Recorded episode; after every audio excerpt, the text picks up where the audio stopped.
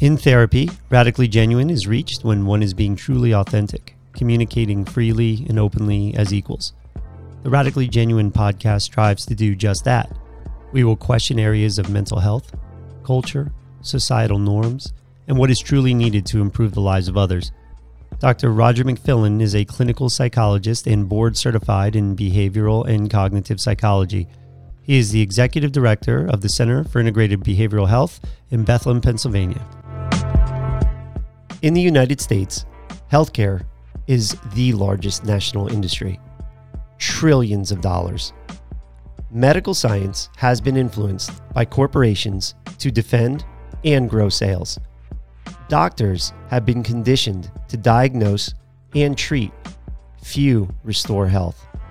On today's podcast, we discuss how healthcare wants you sick and dependent.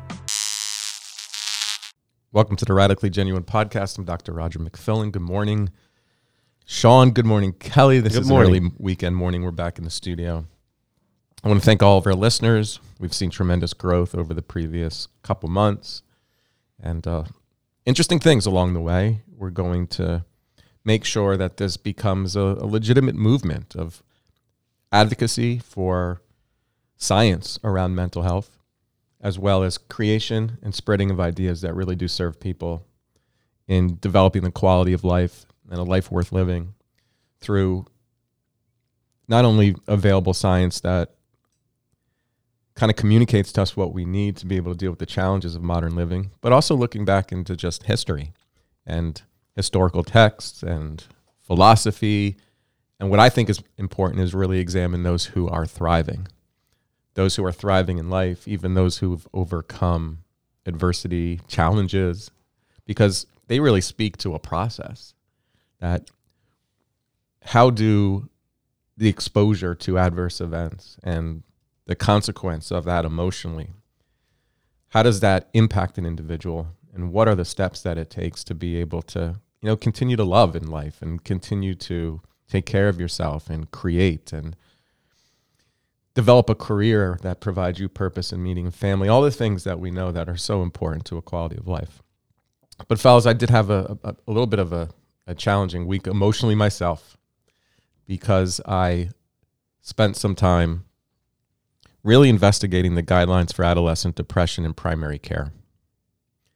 And it started with a conversation that I had with a pediatric, pediatrician locally. And I think I've mentioned this on a previous podcast, but he was pretty confident that prescribing antidepressants were safe and effective based on what has been printed from the American Academy of Pediatrics. So basically, it is a, a guideline. It is a review of literature and a step by step process that really guides primary care physicians, pediatricians on how to respond to adolescent depression. So, obviously, my next step was to really investigate the literature that they're using to support some of their recommendations.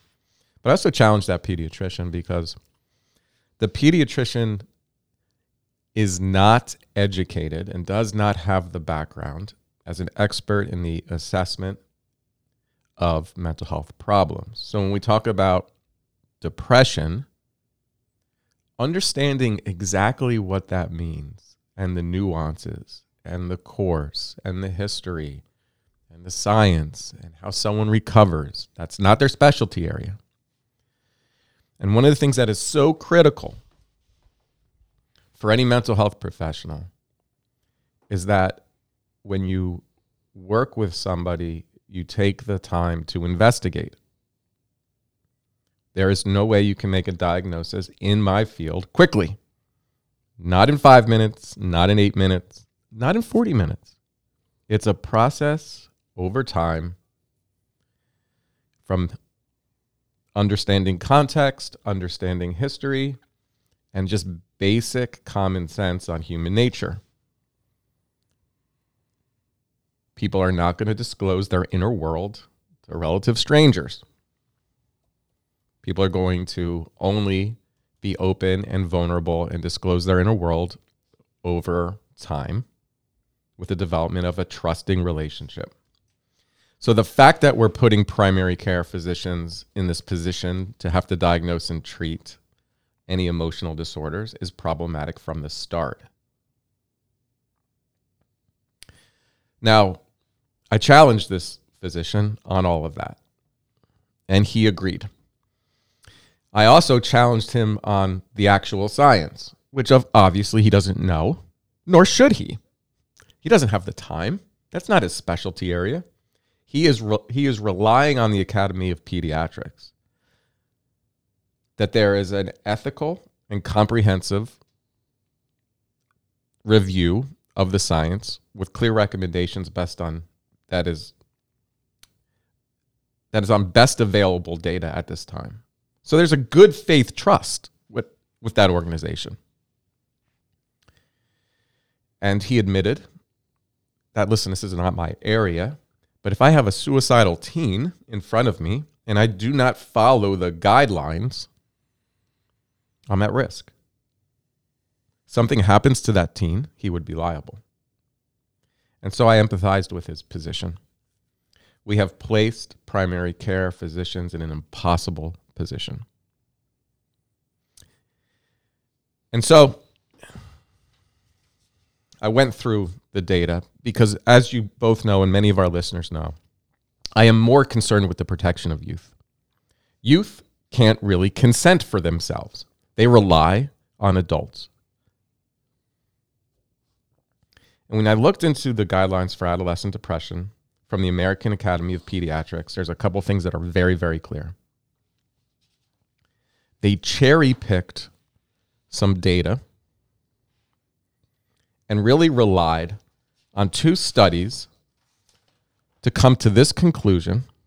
Overall, both individual clinical trial evidence and evidence from the systematic reviews still support the use of antidepressants in adolescents. What is that based on? Now, this is 2018 was when this was published. That's the TADS. No, this is the this is the American Academy of Pediatrics. Mm-hmm. Okay.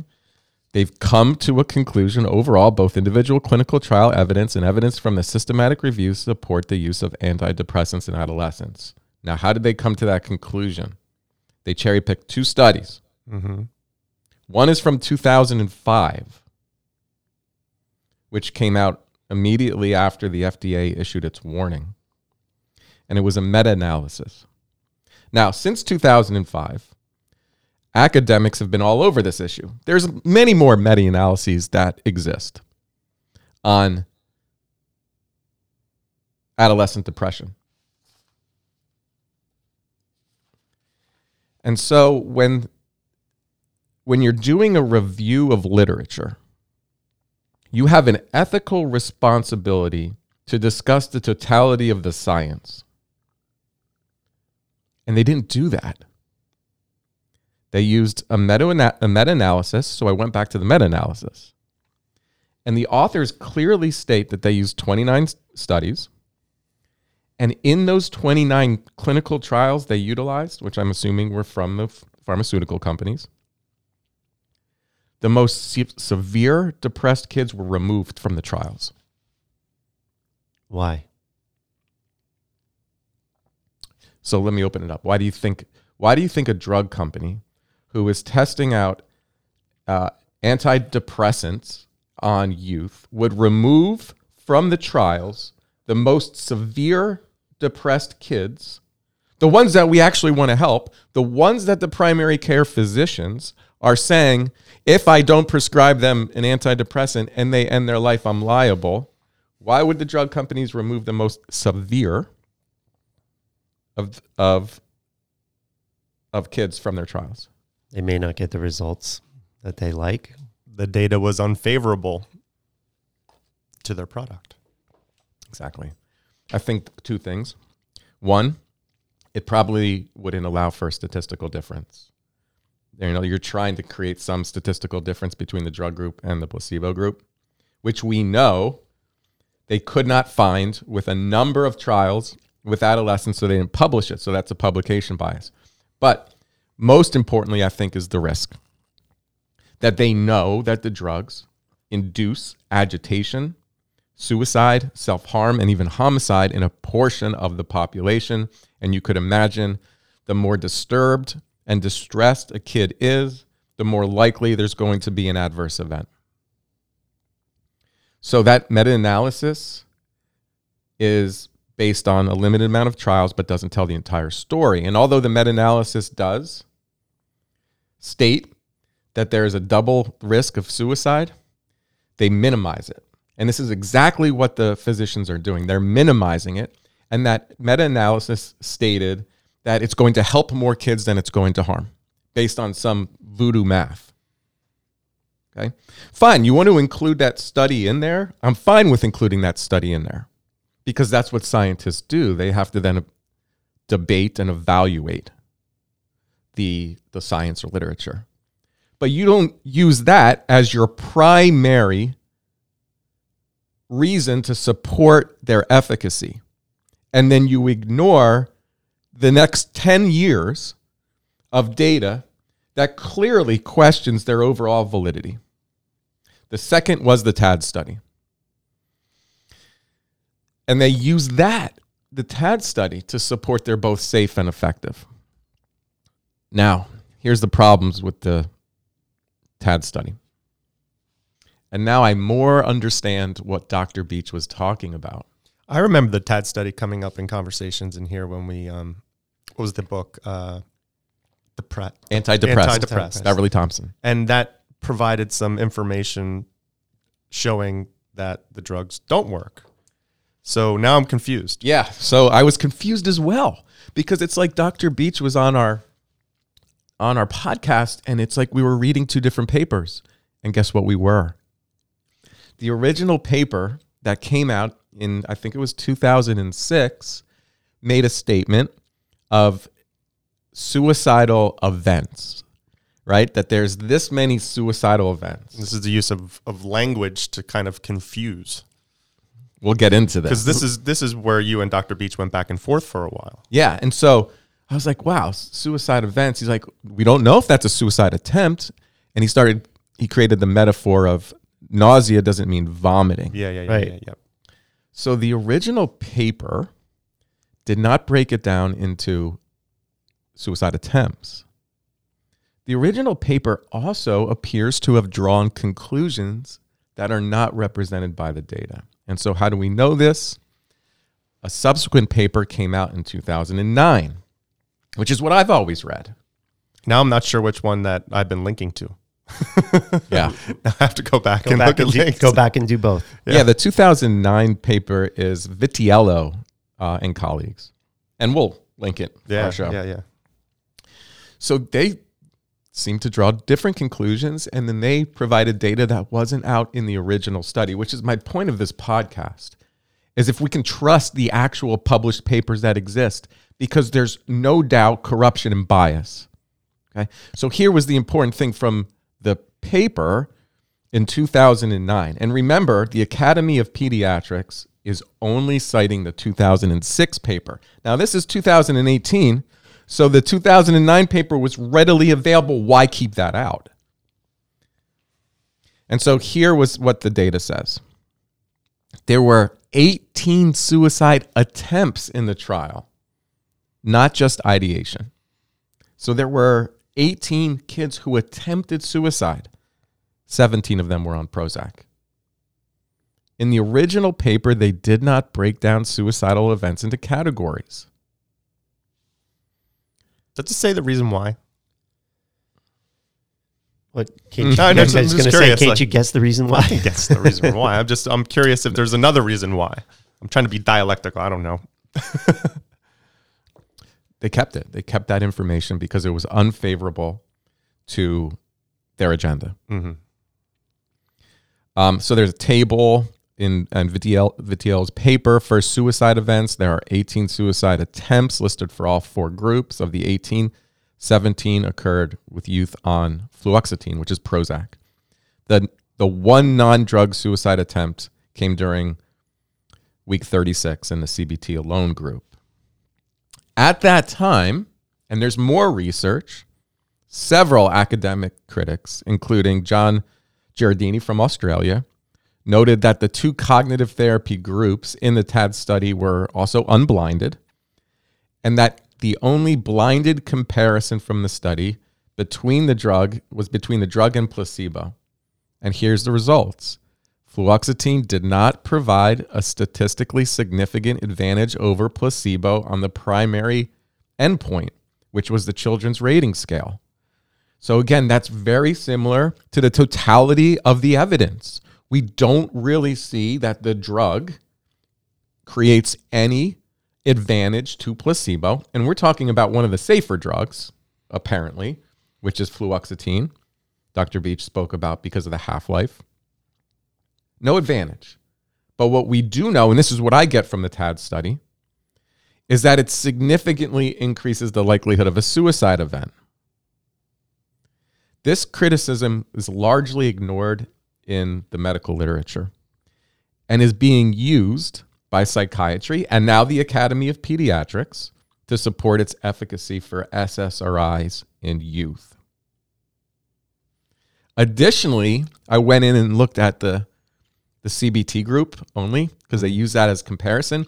And the Academy of, of Pediatrics uses this to minimize the value of cognitive behavioral therapy. So you see the agenda in these guidelines.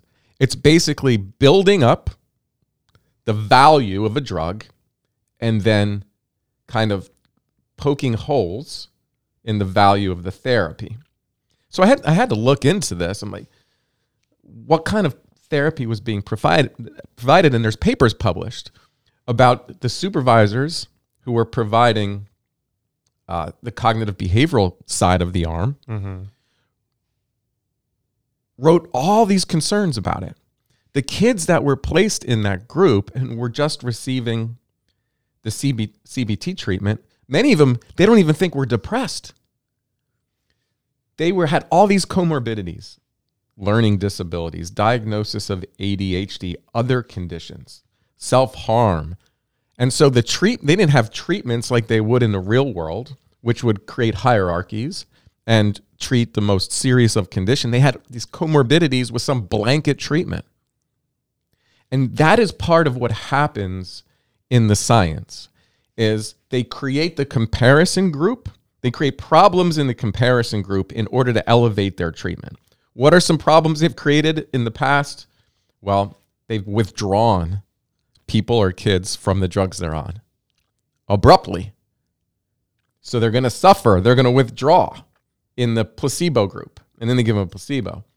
But that's going to elevate suicides because of withdrawal. It's also going to elevate depression scores because of withdrawal.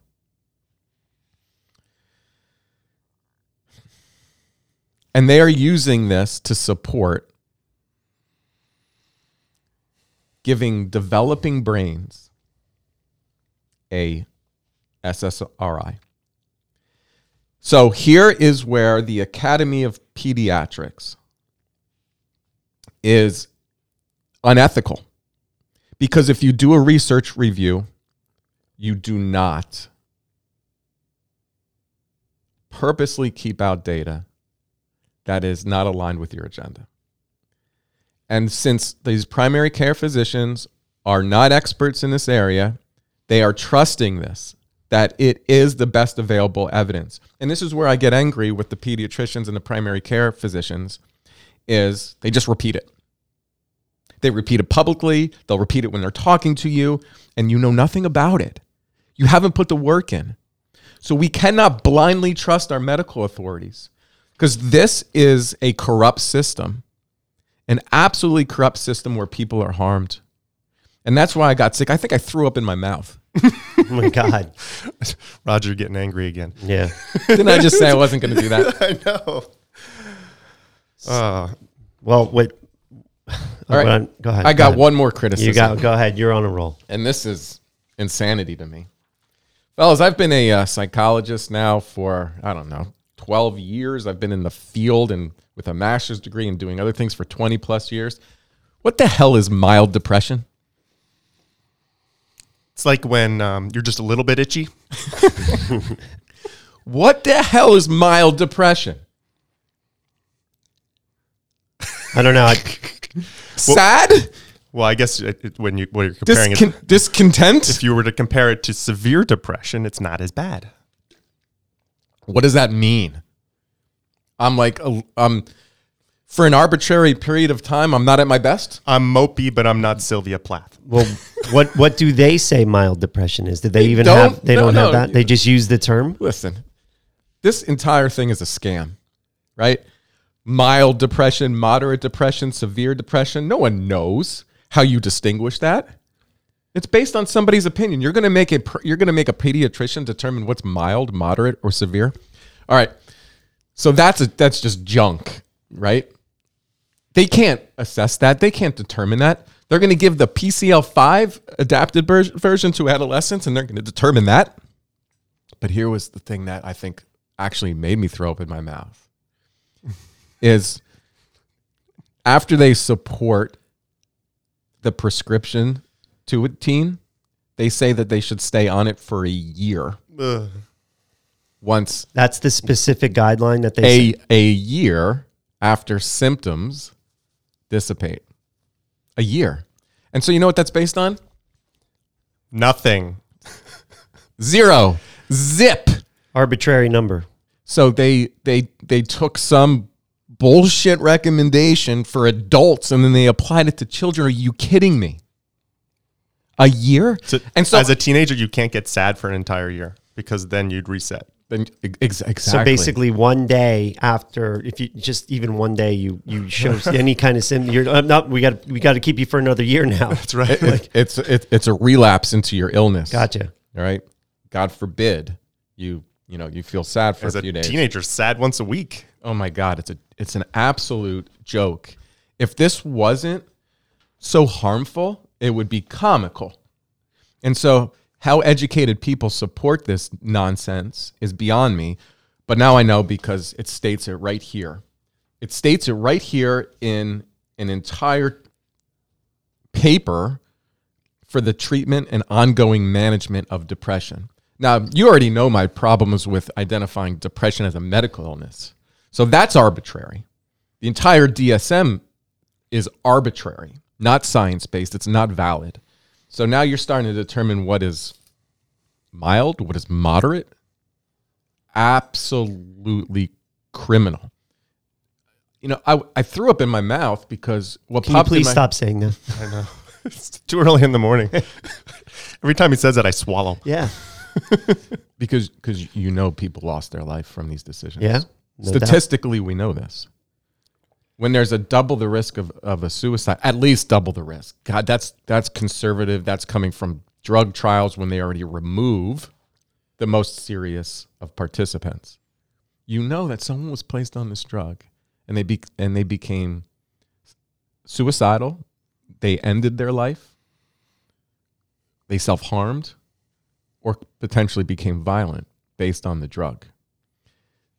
That's scientific fact. That's not, nobody can dispute that. I hope this gets shared to primary care physicians. That can't be disputed.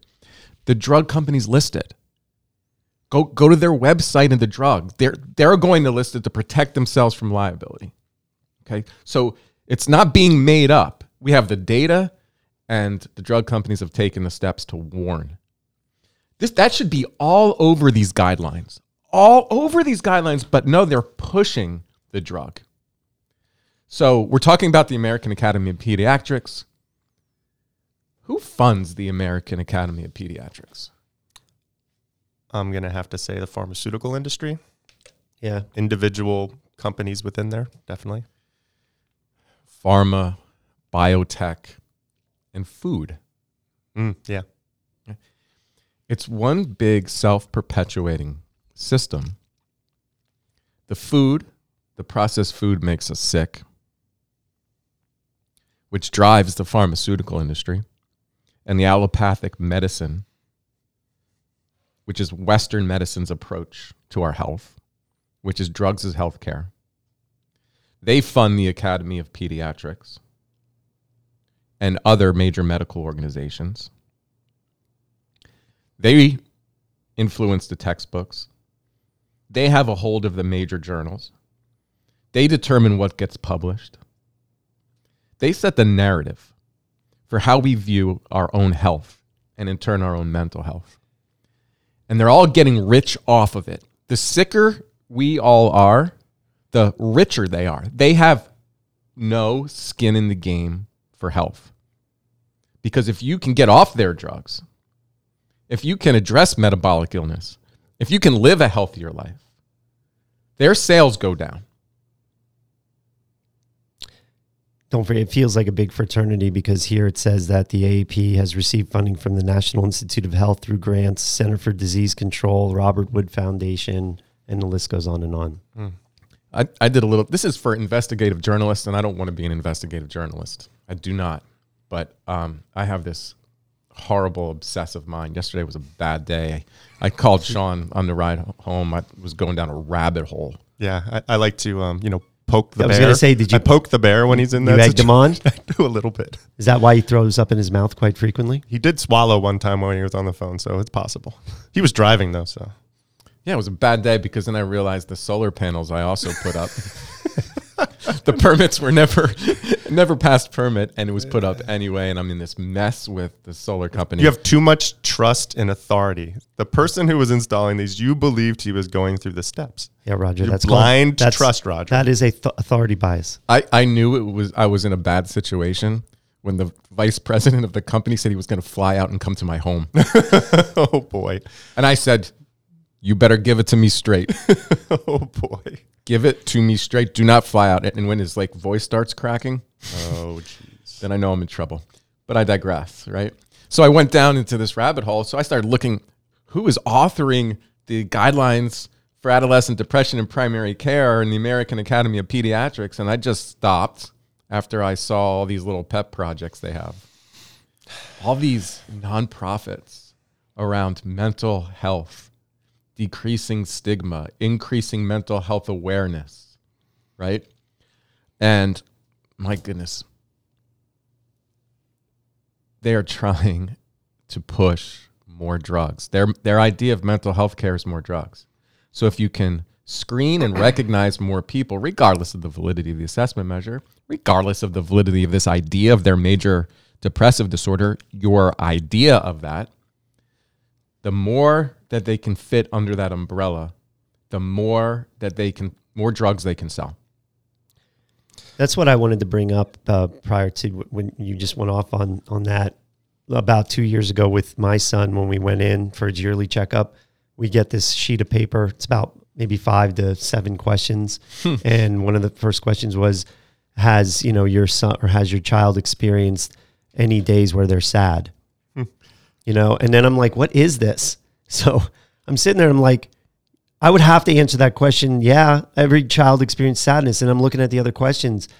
So the AAP recommends now year, yearly, obviously during the yearly checkup, uh, adolescents between 12 and 21 are supposed to take these screenings, and they're just questions where you are forced to basically answer yes until you recognize that wait a minute, this is a screening where the primary care physician is going to have. What if, you don't do it? Well, I did. I just said no, no, no, no, no. yeah. But most people aren't going to do that. They're going to try to be honest, and all of a sudden they go into that appointment. Primary care physician looks at it, probably looks at the numbers and gets a number and says, "We need to talk." Mm. The, And PH, does- the PHQ9, I think I probably, did I state the wrong assessment measure earlier? I might have said PCL. The PHQ9 Right. for adolescents But is it's what we're but it- referring to. But it's it's just like that's shocking to me. Imagine how many people out there don't really know that this is all going on behind the scenes, Yeah. and they're just trying to be honest. Like, oh, maybe my child might have a, a problem, and if the primary care physician just sits there and says, "Yeah, you know, you scored high on this, so we do need to have a conversation," that's the starting point for Do you know how treatment. You know how they determine if an adolescent is depressed in, in primary care? They just ask them. Do you know how we determine if a, a teen is transgender? We just ask them. They say so. That's called the affirmative care model. So it's really interesting because when you look at the, the PHQ9, which is modified for adolescents, how many questions on there have nothing to do with depression? So, um, Have you had a blemish in the last six weeks. Number two, right away, is there little interest or pleasure in doing things? Yes. You know? That's it. Um, how about number three? Trouble falling asleep, staying asleep, or sleeping too much. I have that. What's too much, right? And how many teens experience this, especially with teenagers with delayed circadian rhythms? They want to stay up later and they want to sleep longer. It's so it has nothing to do with depression. Uh, poor appetite, weight loss, or overeating. You're going to let a teen to determine what is overeating or what is poor appetite, and then As you're going to teenager. I was I was always hungry. you're going to tie that. You're going to tie that to depression. Look at number five: feeling tired or having little energy. That's that's every teenager. You know why? Because they're sleep deprived. Right. And why are they sleep deprived? We start school early, and there's a number of things. You're going to tie that to depression too. How about this? Feeling bad about yourself. Tell me what teen doesn't at least feel bad about themselves at some point. Or how about number seven? Trouble concentrating on things like schoolwork, reading, or watching TV Wait, what was seven? trouble concentrating on things like schoolwork, reading, or watching TV. That you're going to tie that to depression. So what you do, it's a scam, folks. What you do is you just create questions that are widely applied to this developmental stage. This one's so dumb. Number eight, moving or speaking so slowly that other people could have noticed. What? As a symptom of depression? Unbelievable. So this this is where I spent some time yesterday, just digging into um, what I thought was an interesting viewpoint for this discussion because I knew you were going to come in, and as much as you say you're not going to get angry, you're still going to get emotional because of how much it triggers you. I'm going to use the word trigger because that triggers you also. Um, when I started going back into the research, I was I kept going back further, and I don't want to go into a history lesson, but um, what I came upon was the Flexner report of uh, 1910. Abraham Flexner was hired by uh, Carnegie and Rockefeller. So, like early in the early 1900s, after um, the uh, Civil War, all these uh, medical groups started being established. There was chiropractic, um, homeopathy, uh, osteopathy. So there was all this. These medical fields started to evolve, and medical schools started getting established across the country. And basically, uh, care was very poor. People were undertrained. There was no clear medical science to anything. So he was hired as an educator to evaluate the situation and then basically drastically reduce the number of medical schools uh, and the surplus of poorly trained physicians. So, just in summary, um, he, after doing that two year study, uh, increased the prerequisites to receive medical training, requiring a college degree in basic science, encouraged evidence based practice, aligned colleges with medical schools, and mandated clinician education in hospitals, strengthened regulations of medical licensing, uh, free medical professors from most patient care to permit time for research and instruction, and then increase the years of instruction required before graduation. And basically, 25 years after that was publicized, it went down to 66 medic- medical schools from what it was about 160. Now, there's a lot of criticisms about that, especially now when it comes to his sexist viewpoints and also some racism and bias that was in there because it eliminated a lot uh, of colleges in the South, which were he deemed poor in terms of their their training. But if you look at what the end result of that was, it was basically that patients in the service of science rather than science in the service of patients. And what that means is that the doctors are conditioned to diagnose and treat instead of actually evaluating a situation from a, a critical point of view, having conversations and, and almost like Socratic dialogue about things to try and draw what the, the real facts are. Now, knowing that that exists, if science, it's in the service of science rather than patients, then you have science as this halo above, kind of driving all decisions. And I started looking into the corporate sector. So, like after World War II, that was the um, the establishment of public relations, and uh, PR was uh, basically Do you know who who started that? Freud's nephew. Bernays. Yeah, Bernays. Yeah, I, I'm trying to remember his name because I know it was a sauce. Yeah. So Bernays is the nephew of Freud. So there's a, a fun fact connection there, which Mm-hmm. makes you think of like, okay, so we're talking about how to uh, influence and persuade. Do you know one of the first ways to do that? They actually took women with cigarettes.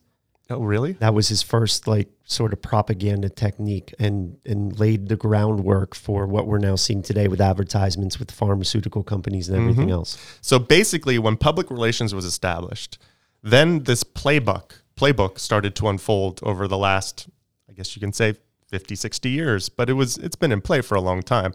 So you'd look at all the corporate sectors that exist in the United States, and they all follow the same playbook. You've got food and beverage, you've got alcohol, you've got chemicals and manufacturing, you have the pharmaceutical industry, you have medical technology, you have tobacco. We're all well aware of what tobacco has done. They're the one who has been really called out for this bullshit. Um, and then there's like mining, there's gambling, and fossil fuels. So the business in these industries is basically to shape and public policy to defend and grow their sales. That is what capitalism is. So capitalism, I think, is still the best form of things because it does progress in terms of uh, investments in technology and uh, innovation. But what's been lost over these 50 or 60 years is what I would call business ethics. Like the line should be drawn in certain areas, but they migrate over. They try to remove themselves a little bit Is that human nature? to want to progress. No. Is it human nature in a capitalistic system for there to be um, criminal behavior and poor ethics in order to just serve your your business, your shareholders, your bottom line? See, we're we're assuming that we should all take care of each other, right? And that there's there's these unspoken and spoken rules around ethical practice, and there should be laws that you know support safety. But our but it's such a corrupt system that they influence the politicians, the politicians who make right. So so it's I almost like human nature. I think there's enough degrees of separation for a lot of people that work in these business that they feel like they're removed from it. It's not what they're doing, but they're still part of the cog in the wheel. And because it's often using outside resources, hiring third parties, things of that nature, there's almost this plausible deniability. Well, I didn't know what that person was doing. You know, we hired him to in, to advance our our message, to advance our corporate goals. it's a diffusion of responsibility. It is, but it's mm-hmm. also to protect yourself in litigation. So as long as plausible deniability exists, you can always get out of anything that is unethical. So let me ask you something around capitalism. Yeah. So it requires a, a free market, right? Mm-hmm. And if a company is unethical or harm occurs, then that should that should harm the product. And so the market then should adapt to create products that are safe or to support companies that are ethical. You're giving too much credit to the market because I think if you go back to what Bernays identified after World War II is that when it comes to public relations, the human ability to consume information is extremely limited. So the world of summaries started to evolve. And- People look at headlines. They read bullet points. They don't read the clinical studies, Roger. Roger reads the clinical studies and he identifies what's different between those two. But the reality is, someone's going to click on a link, they're going to read the summary and the conclusion, and they're going to move on with their day. They're not going to look at all the information. So, understanding how human look take the path of least resistance, so to speak, Right, and but it's also during that whole time period, of the public relations and all the things that they did, it was nothing but raw emotion. That's all they were doing is trying to get to people's raw emotion. That's how they could persuade people that cigarettes were not good for you know what I mean, like that they were awesome. Yeah, Like, I mean that goes back that goes back to understanding, and maybe this is where Freud's influence was how how the brain develops. You you have your you have your emotional part of your brain, and then there's the rational part of your brain, which is that prefrontal cortex. Now, human ba- brain has evolved over thousands of years. The first part of your brain that developed was Millions of years. millions of years. Sorry, that's not the way that the Bible told me. um, uh, but the first part of your brain that was developed was that fight or flight, right? So that's your that's why sex sells, right? And that's why people use babies and puppies in ads because it taps into that emotional part. Sure. and emotional why centers. why they can control us through fear. And Yes, yes, that's absolutely. exactly right. Yeah. And that is, you know, one of those tactics that's used. So in terms of like from a business perspective, how they shape health and public policy, that playbook is promoting false information for the most part.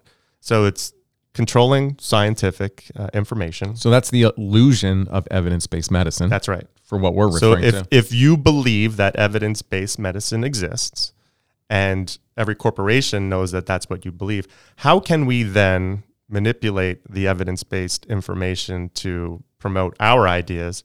And they do it by sponsoring studies to confirm their position.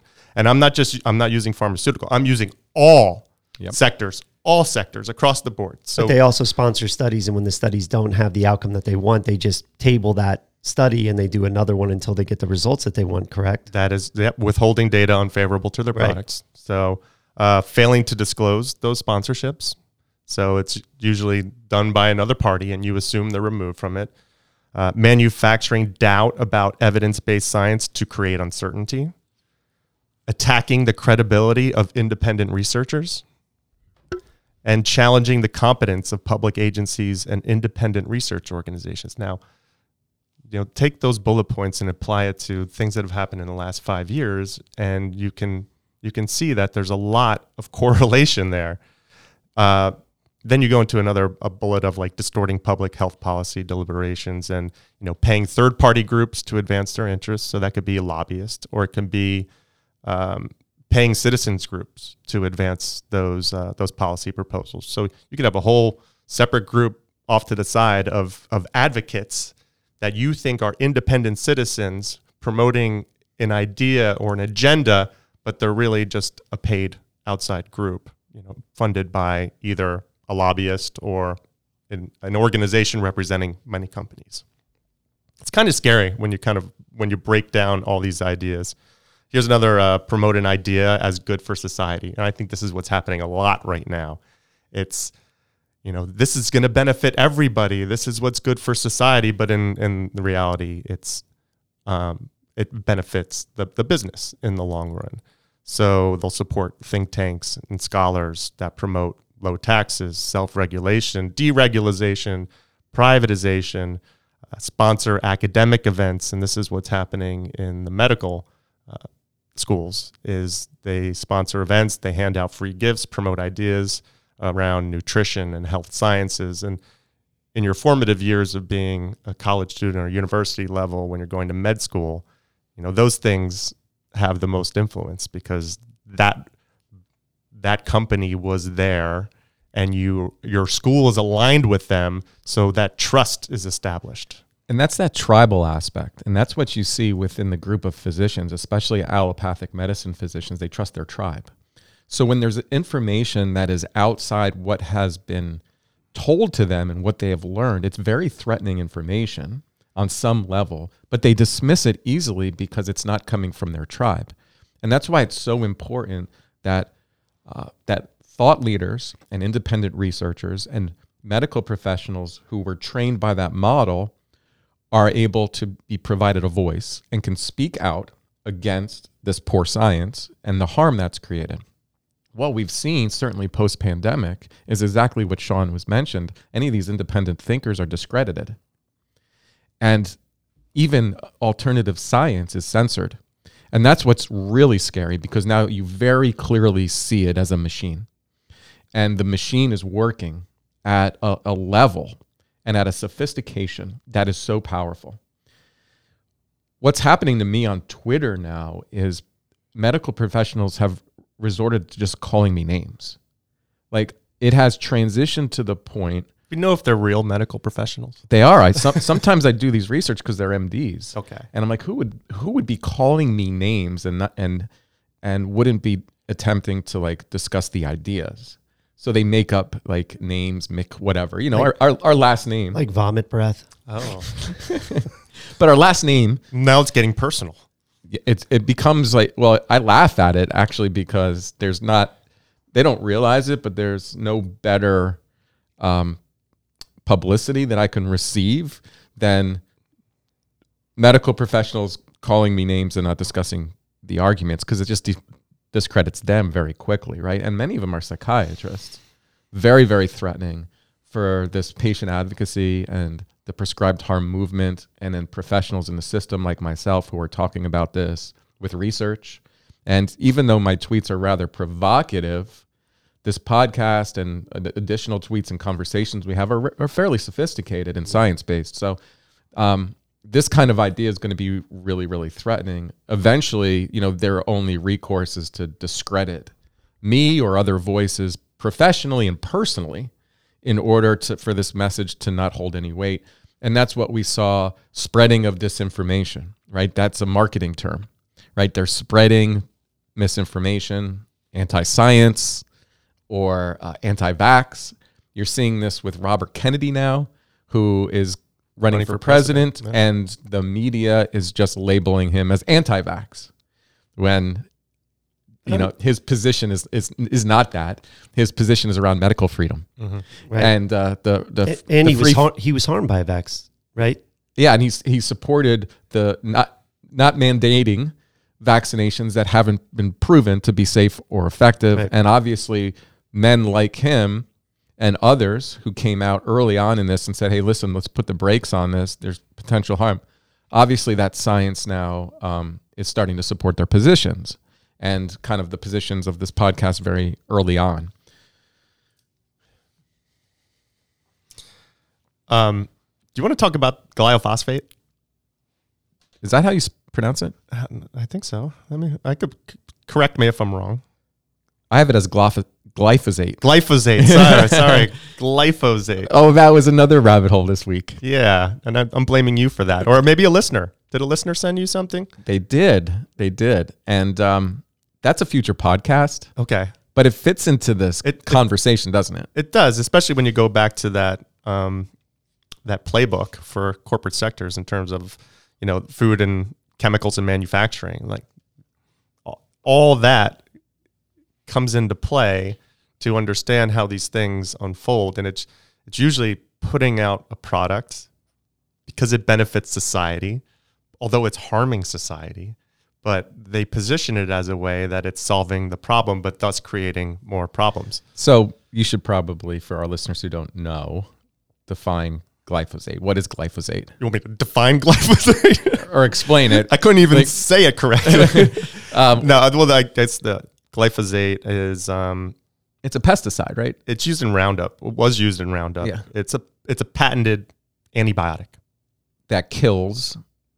Um, was killing fung, fungi, fungi, and pe- and pests used in crops. Uh, but it was also affecting the essential amino acids that have to come from our foods. So it was preventing that uh, that that bacteria and that fungi that would normally be on our food to create the amino acids from fulfilling its purpose, uh, which would then benefit us. So all of our food is depleted of these essential amino acids that, And it's a that we- carcinogen, and it causes cancer. eh, basically a poison for, for the human body. yeah, and it's now being Ba- leaked to like leaky gut and the breakdown of our own cells in the human body, and Banned in other countries. except the United States and I know Australia hasn't banned it either, I believe. But again, a, a future podcast. But our, our point here is this: I think if our if the U.S. government actually really cared about our health, then glyphosate or Yeah, you said- glyphosate you would right. would be would be banned because it's a proven carcinogen. Um, our soil has been absolutely depleted, yeah. Right. And uh, Today's Earth Day, everybody. Happy Earth Day. Yes. is it Yeah. And so it's just it's a system where we have uh, our food source is toxic, it's poison. We have dramatic rises in disease. The obesity epidemic goes way beyond just a sedentary lifestyle. It's crazy. Do you ever look at some of these videos, like back in the 30s, like just people walking around New York City, and how, or our beach in like the 1960s or the 1950s, comparing to a beach in 2022, 2023. You know, you're looking at 70, 60 to 70% obesity Mm. in the United States. And then you, you couldn't find an obese person like walking around New York City, or it was rare. So something something else is happening um, with our food sources. There's toxicity that exists that's impacting metabolic illness, and you know glyphosate is implicated in all this. We also have a twenty-seven thousand percent increase in in autism since the 1970s. We are being poisoned and then we're going to our doctors who are creating new diseases based on this poison, and then they're writing out prescriptions, which also then harm our health in so many different ways. So, if the future of, of medicine and health is around really gut health, the allopathic medical approach is one that just treats symptoms without identifying the underlying cause in a lot of ways. And a lot of times, the underlying cause is inflammation. Inflammation is the body's response to some underlying disease.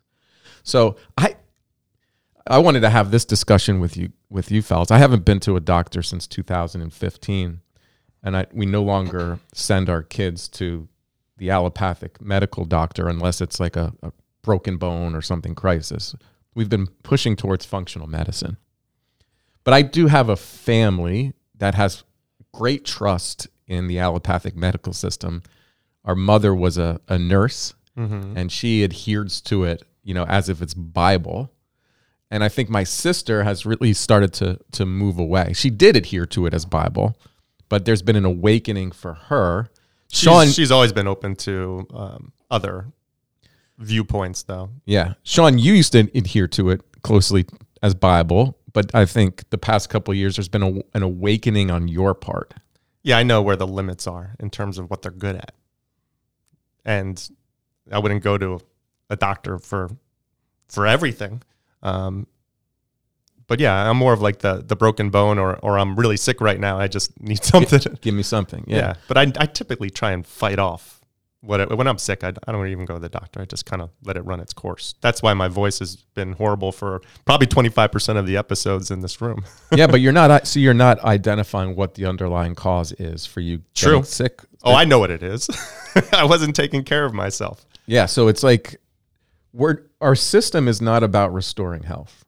Our system is actually benefits by you being sick. Yes, it does. And do you know what happened in 2018? The guidelines for the American Academy of Pediatrics for Depression came out. Know what else happened in 2018? Here in the United States, healthcare became the biggest national industry. Yeah. Hmm. Scary. It's so big around here. It Oh my gosh. you know my my wife who grew up in California has now been in Pennsylvania for 2 years and that's her joke. The only business that exists in this area are health networks, hospitals or hospital affiliate locations. Everybody's a occupational therapist, a nurse practitioner or a doctor. The billboards all up and down the roads Yep. is They promote doctors. exactly Like, Any- any like they're superheroes. like rock stars. any buil- any building in any town that goes on for sale, like a week later, you'll see the sign of either Lehigh, or Lehigh Valley Health Network or St. Luke's. big, big business. Yeah. Right. And so now capital United States capitalism and the workforce is is actually supported by our illness. So I'm gonna I'm gonna throw out my my future prediction. Okay, this is as I was doing research for this, and I was listing out all these bullet points, and I came upon this 2018 healthcare became the biggest national industry. Something came into my mind. What happened in 2008, 2007, 2008?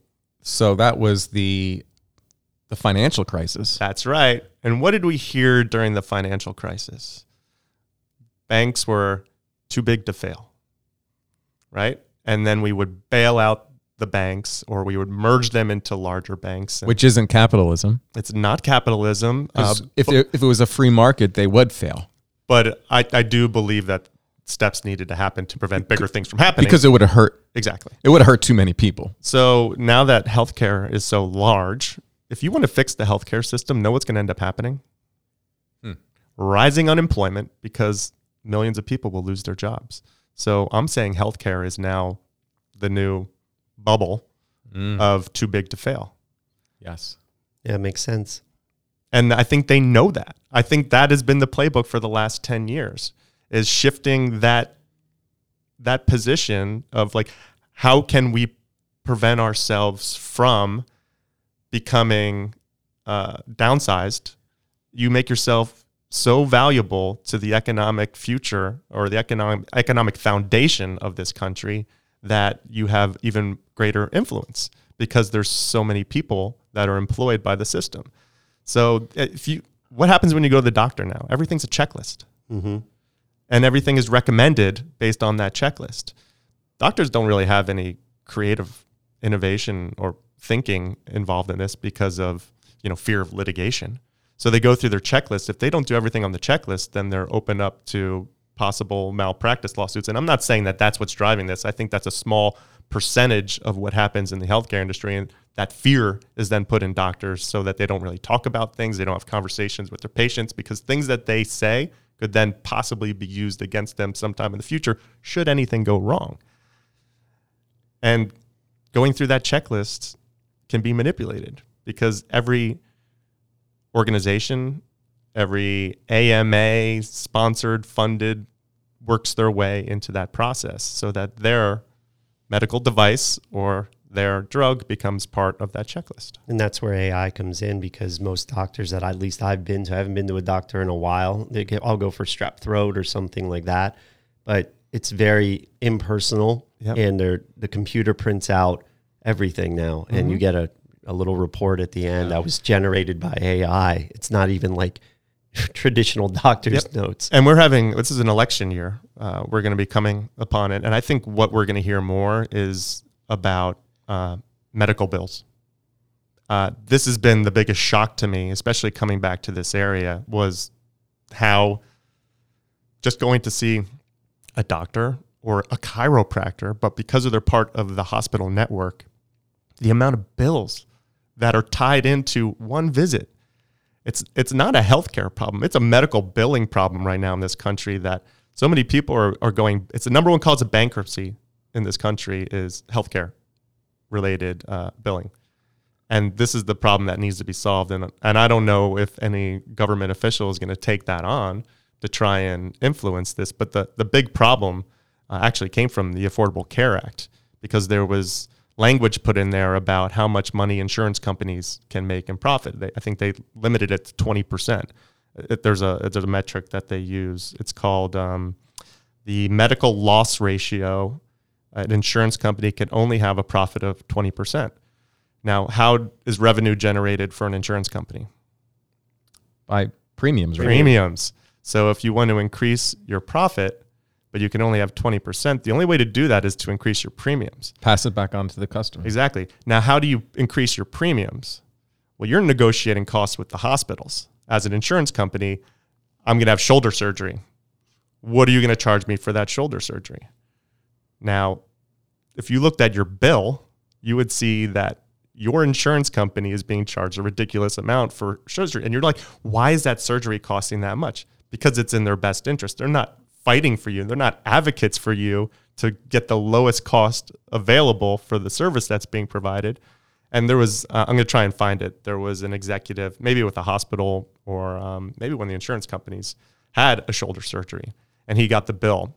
And that bill showed that that shoulder surgery cost like $70,000. But he knew that the blue book cost of that surgery was like $28,000 and he started investigating trends. Like what the hell's going on? You know why am I why is my company billing $70,000 for this procedure when I know it only costs 30,000 and then this whole system of negotiating costs uh, and then kickbacks and 10% discounts stuff like that. The whole system is based off this fuzzy fuzzy math that as an individual consumer you have no idea so my, my wife was supposed to have a, a shoulder MRI because she had an injury, and I told her call, ask for a statement uh, of what the cost is going to be, everything tied to it and make them send it to you in advance because that's something they're required to do now. And I want to see how they're going to break down this cost. So it's just it's a it's a mess. So it all cycles back to what you started with: create more customers, Mhm, right? Mm-hmm. Put more people into the system, and then keep them into the system, and then there's where your profit margin is. Yep. So if there was a true free market, then it would swing back to where people realizing they're getting sicker, there would be a movement around trying to take care of our health, right? That goes outside what are the, the general recommendations. And I think we see that, that there is a lifestyle movement that is existing, and social media pushes it. Um, patients who've been harmed in the system push it. And what I'm observing and witnessing are those who are tied to the system, who are part of this medical establishment in various ways, they're pushing back on it because this is their this is their livelihood. Right. This is what they know and they benefit from the system. So I kind of moved away from the idea that our, our doctors are invested in our health because I because too many are not. They're invested in their families, they're invested in their financial health, they're invested in paying off their student loans, they're invested on in not getting sued. And then they would be invested in in health. Now that's not to say that there's not really good people out there. I do believe that there are really good people but in, it's almost kind of like this brainwashed system that too many actually believe what they're doing is actually best available evidence. And I hope we made a case on today's podcast that there is an illusion of evidence and this uh, an illusion of this evidence-based treatment model that the best available evidence that's being communicated to our medical professionals and those who are in in medical school is a distorted, biased, and corrupt system to serve an industry. So the facts are right in front of us. We're getting sicker.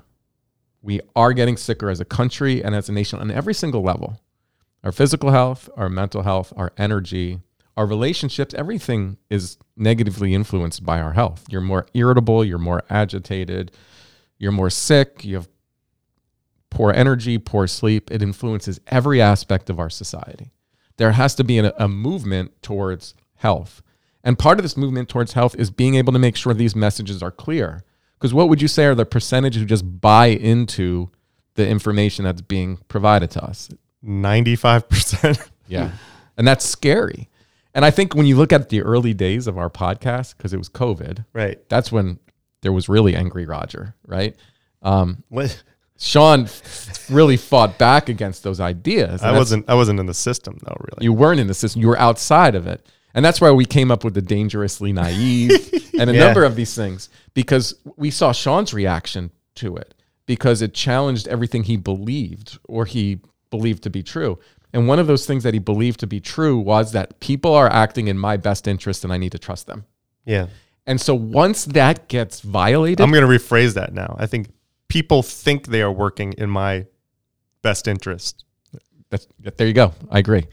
And but to recognize that it's not the true that's not true provokes fear and uncertainty and discomfort because then now it's all on you. You need to you need to protect yourself. You mentioned self-reliance in a previous podcast and I was like that's an interesting topic. Right. That's an that's a podcast for the future because what does that mean self-reliance? you have the you're autonomous you have the ability i think and sean honestly like in the beginning stages when you know we would joke around about being dangerous and naive but there were some heated discussions and i could i could see the frustration because you can you you kind of did trust the system a lot more you just basically were like okay i i believe that these people have our best interests at heart but what you just said there i think that's the way everybody needs to see things they believe they have the best interest in our heart, but we need to be autonomous. We need, Need to advocate for yourself. Right. Advocate for yourself. And I'm, I'm seeing that shift in you. I'm seeing that shift in me.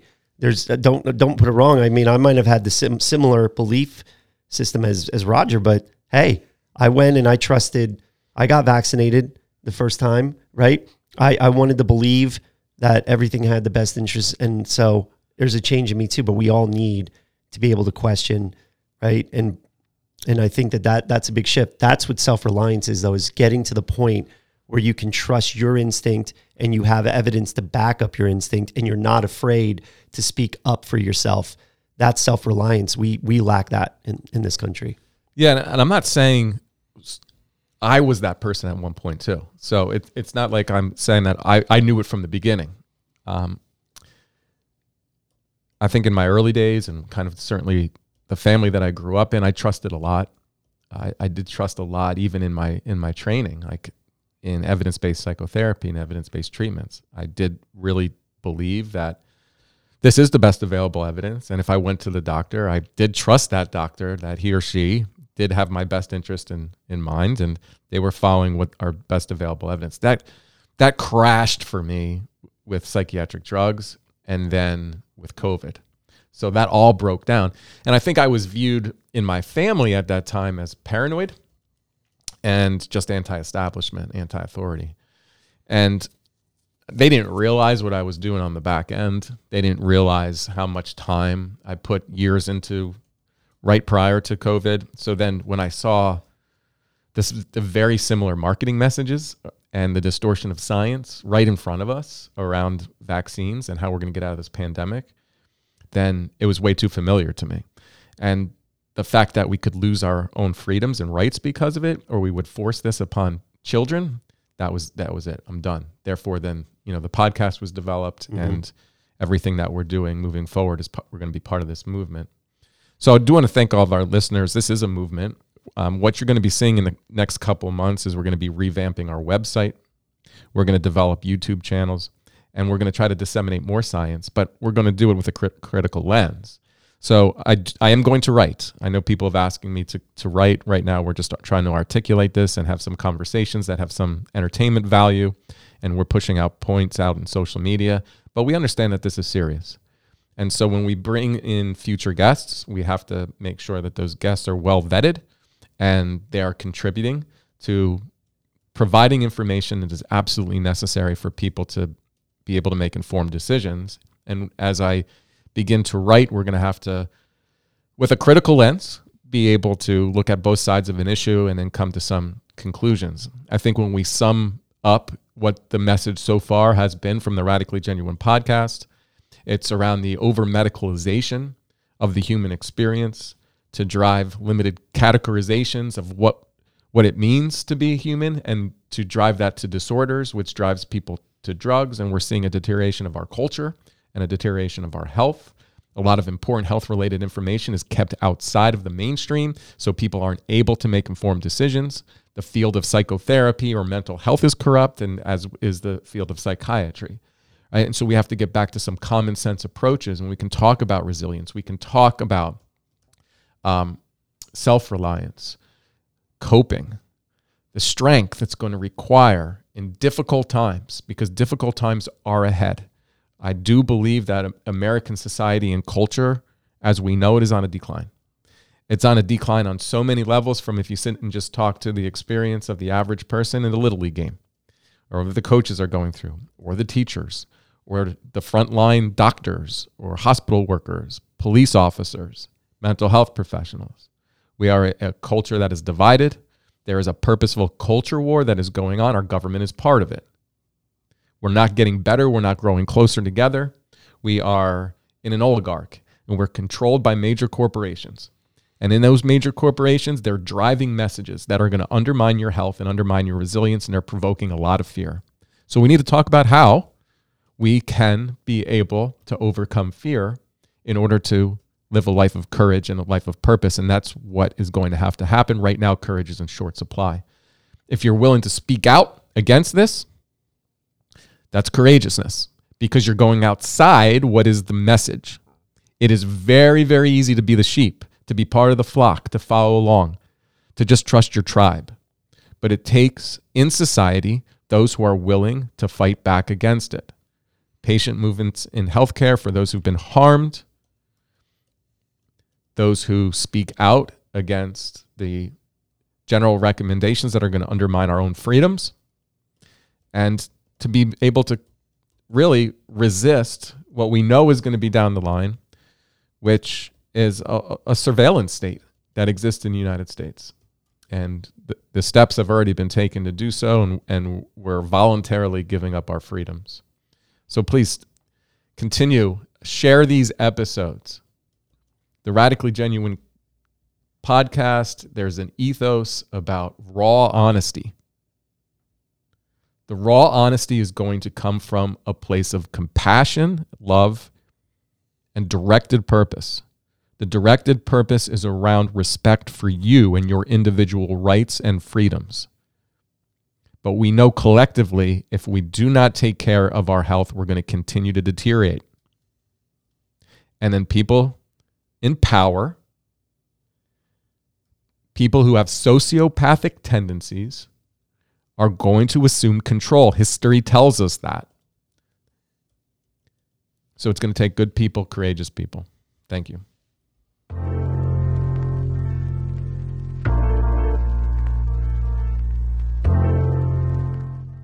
Listening to a podcast may be therapeutic, but it is not therapy. Always seek the advice of your mental health professional. If you are in a crisis or you think you have an emergency, call your doctor or 911. If you are considering suicide, call 1 800 273 TALK to speak with a skilled trained counselor. If you found this podcast interesting, please share it with a friend, subscribe through your podcast app, and engage with us through our social channels. And if you are concerned about a friend or family member, reach out. The six magic words, I was just thinking about you, may make their day. Thank you for listening.